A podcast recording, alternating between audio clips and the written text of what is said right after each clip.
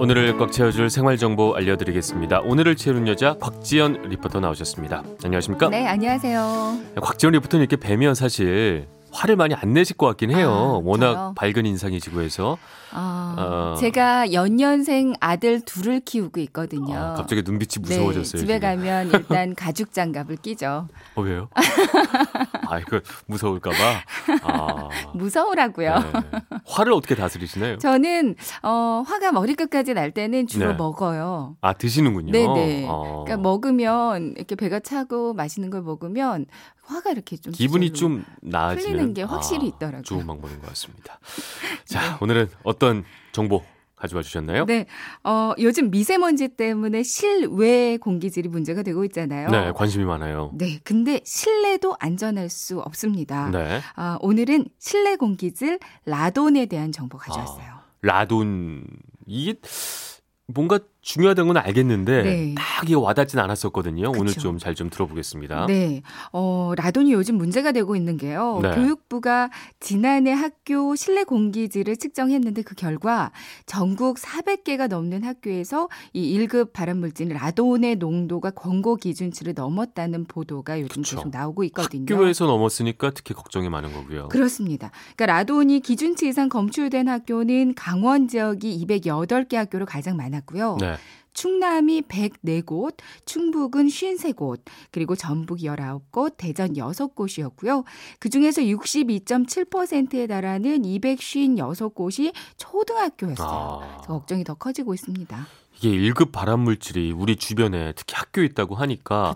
되게 무섭고 좀 주의가 필요할 것 같은데. 근데 라돈이 일단 어떤 물질인지 설명 좀 부탁드릴게요. 네, 뭔지 뭔지 간단히 먼저 설명을 드릴게요. 네. 우선 방사능의 위험 성에 대해서는 다들 알고 계실 텐데요. 이제 방사능, 방사선은 크게 자연 방사선과 항암 치료나 엑스레이 촬영 때 혹은 원자력 발전소 주변에서 발생하는 인공 방사선 이렇게 두 가지로 나뉠 수 있습니다. 네. 근데 라돈은 그 중에서 이제 지구상 어디에나 존재하는 자연 방사선 물질 중에 하나로 이제 암석이나 토양 등이 들어 있고요. 네. 무색, 무취, 무미의 음. 기체입니다.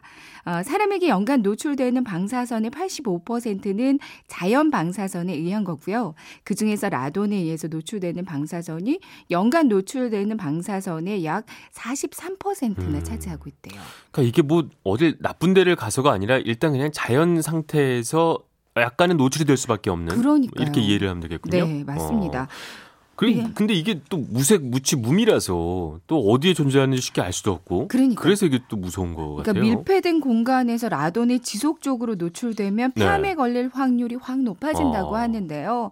수년 동안 노출되면 폐암에 걸릴 확률이 20배에서 크게는 100배까지나 증가한다고 합니다. 네. 세계보건기구 국제암연구센터는 라돈을 1급 발암 물질로 규정하고 있고요. 그렇죠. 흡연에 이은 2대 폐암 발병 원인으로 추정하고 있대요. 이게 학교에서 많이 또 노출됐다고 하니까 무서운 건데 이게 어떻게 유입이 되는 거예요? 그러니까 토양이나 집안 암석에서 발생된 라돈 기체가요. 네. 건물 바닥이나 이제 벽에 갈라진 틈을 통해서 들어온다고 하는데요. 그렇게 해서 들어오는 양이 실내에 존재하는 라돈의 8, 90%나 차지한다고 음. 합니다. 그러니까 대부분인 거고요. 네. 아니면 2에서 5%는 건축 자재에 들어있는 라디움 등으로부터 발생하기도 하고 또 지하수에 녹아있던 라돈이 실내에 유입되기도 합니다. 네. 실내 유입 경로를 조금 더 구체적으로 말씀드리면 이제 건물 하부에 갈라진 틈, 벽돌과 벽돌 사이, 벽돌 내 기공, 바닥과 벽의 이음매, 음. 우수 배관로, 관에 가- 갈라진 틈, 그리고 건축 자재, 지하수 등이 있습니다. 이게 미세한 틈만 있어도 어디든 들어갈 수 있다는 뭐 그런 거네요. 그래서 땅에 인접한 단독주택이라든가 초등학교 등에서 라돈 검출률이 높을 수밖에 없는 거라고 하더라고요. 네. 하지만 아파트라도 안심할 수 없는 게 그 아파트의 경우도 저층은 단독주택과 크게 다를 바가 없고요. 네. 그리고 고층도 건축자재나 배관로를 통해서 라돈이 유입될 수 있다고 합니다. 야, 이렇게 듣기만 해도 무섭고 어, 그러니까요. 뭐 어떻게 해야 되나 싶긴 한데 방법이 있나요? 이걸 좀 줄일 수 있는 방법? 실내 그 라돈 저감 협회가 있더라고요. 네. 여기에 따르면 가장 좋은 방법이 아무래도 환기라고 합니다. 음, 아침에 일어나서 2, 30분 정도, 그리고 잠자기 전에 2, 30분 정도 집안의 모든 창문을 열어놓고 환기해 놓는 게 이게 가장 중요하다고 하고요. 그리고 집에 가스레인지 후드 있잖아요. 이게 실내에서 후보들을 사용하면 기압차가 발생하면서 실내 공기 유동이 생기고요. 네. 고여있던 라 돈가스를 외부로 배출하는 효과가 있다고 음. 합니다. 특히 가정 내 라돈량이 가장 그 높아지는 새벽 시간에 자동으로 작동하게 되면 효과적이라고 하는데요. 네. 타이머 기능이 있는 어. 후드를 활용해 보시는 것도 좋을 것 방법이겠군요. 같고요. 그리고 지하 주차장도 환기가 정말 잘 안 되는 공간이잖아요. 네. 라돈의 농도가 아주 높은데 아, 또딴 거 가까우니까 말이죠. 그렇죠. 지하 주차장에서는 차 창문을 열지 않는 게 좋겠고요. 가끔 네. 비 오는 날 보면 지하 주차장에서 노는 아이들이 있어요. 있죠. 줄넘기 하고 이렇게 노는 어. 아이들 있는데 이거 정말 안 좋은 것 같아요. 그렇군요. 네. 괜히 지하 주차장 가면 이게 뭔가 탁한 느낌이 드는 게 아니었군요. 그러니까요. 그리고 또 이 실내에 수치나 아니면 활성탄을 놓는 게 도움이 된다고요. 네, 라돈은 기공이 미세한 수치나 활성탄에 잘 흡수된다고 그래요.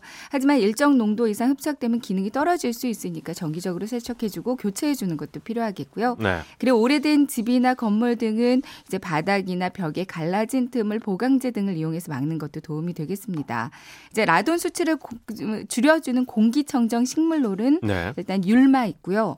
고무나무, 산세베리아, 관음죽, 아레카야자, 행운목, 벤자민 등이 있으니까 이런 식물들을 실내에서 키워보시는 것도 좋을 것 같아요. 식물들이 좀 어려운 식물들이네요. 이렇게 익숙하지 않은. 네, 우리 동네 라돈가스 측정량이 궁금하시다면 네. 생활환경정보센터 홈페이지에 음. 들어가시면 라돈 분포 지도에서 우리 동네 수치를 확인해 보실 수 있습니다. 네, 미세먼지의 라돈에 정말 신경 쓸 게 한두 가지가 아닙니다. 일단은 환기, 네. 그렇죠? 하지만 미세먼지 농도가 좀 낮은 날, 그렇죠? 이게 높은 날 하면 또 미세먼지가 확 들어오니까 네.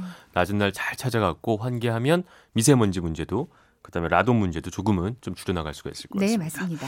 네, 오늘 알차게 채울 꽉 찬 정보 주신 곽지연 리포터였습니다. 말씀 감사합니다. 네, 고맙습니다.